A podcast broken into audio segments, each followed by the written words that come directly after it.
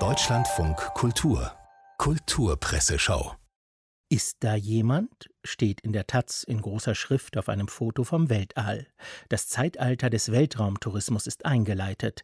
Da kann es doch nicht mehr lange dauern, bis Touristen auch Außerirdischen begegnen, spekuliert Jörn Kabisch. Da sollte man natürlich die Gastgeschenke nicht vergessen. Sehr höflich wäre natürlich auch, für die Außerirdischen ein paar Dosen Impfstoff bereitzuhalten, entweder Sputnik V oder AstraZeneca, weil passt begrifflich so schön, schreibt Kabisch.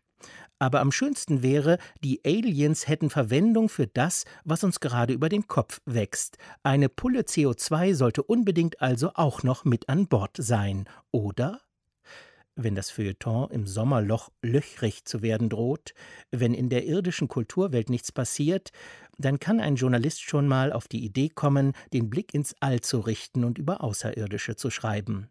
Ein anderer Rettungsanker, um die Seiten doch noch voll zu schreiben, sind runde Geburtstage.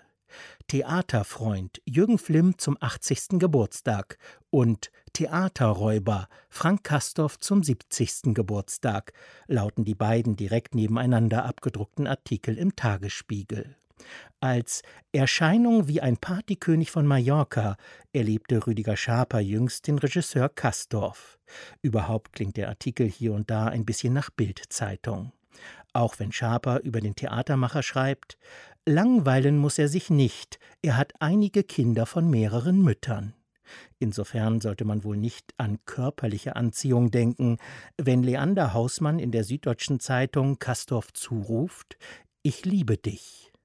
Furchtlos nennt Hausmann seinen Kollegen, loyal, schlecht gelaunt, ungerecht, genial. Was wünscht man jemanden zum achtzigsten Geburtstag? Fragt die Schauspielerin Katharina Thalbach im benachbarten S Z-Artikel mit Blick auf Jürgen Flimm und antwortet: Ach, Jürgen, die Hauptsache ist eine gute Prostata. Ah ja. Die Hauptsache für Maren Keller ist etwas anderes. Aussehen ist alles, lautet die Überschrift zu ihrem Artikel für den Spiegel. Ihr Thema: das Topping. Wenn die Kulturwelt vor sich her dümpelt, dann wissen sich clevere Feuilletonisten zu helfen, indem sie in einem gastronomischen Trend etwas über unsere Gesellschaft abzulesen versuchen. Streusel bis Gummibärchen auf dem Eis, Kürbiswürfel bis Quinoa auf dem Salat, ein Topping macht die Speisen fotogener, also attraktiver für die Präsentation in den sozialen Medien. Selbstverständlich gibt es auch dafür einen Begriff, sie müssen Instagrammable sein, erläutert Keller. Oder anders ausgedrückt, Aussehen ist alles. Auch im tiefsten Sommerloch wird, zum Glück für den Feuilletonisten, Neues aus dem Reich der politisch korrekten Sprache hervorgebracht. Der Hai ist nicht das menschenfressende Monster, für das ihn viele halten. Um das Hai-Image aufzupolieren und so mehr Unterstützung beim Schutz dieses Tieres zu bekommen, haben Meeresbiologen und Aktivisten wie Leonardo Guide von der Australian Marine Conservation Society gefordert, künftig auf Begriffe wie Angriff, Attack und Beißen, Bite, im Zusammenhang mit den Tieren zu verzichten, berichtet Axel Weidermann in der Frankfurter Allgemeinen Zeitung. Das Ergebnis dieser lobenswerten Absicht ist, dass Behörden in Queensland nun bei dem, was früher Haiangriff oder Attacke genannt wurde, von negativen Begegnungen, Negative Encounter, sprechen, während in New South Wales von Vorfällen, Incident oder Interaktionen gesprochen wird.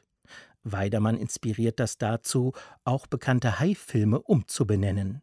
Hai-Alarm auf Mallorca käme als Hai-Interaktionen auf Mallorca weniger alarmistisch daher. Würden Haie hingegen Horrorfilme über Menschen drehen, ihnen fehlten wahrscheinlich ohnehin die Worte.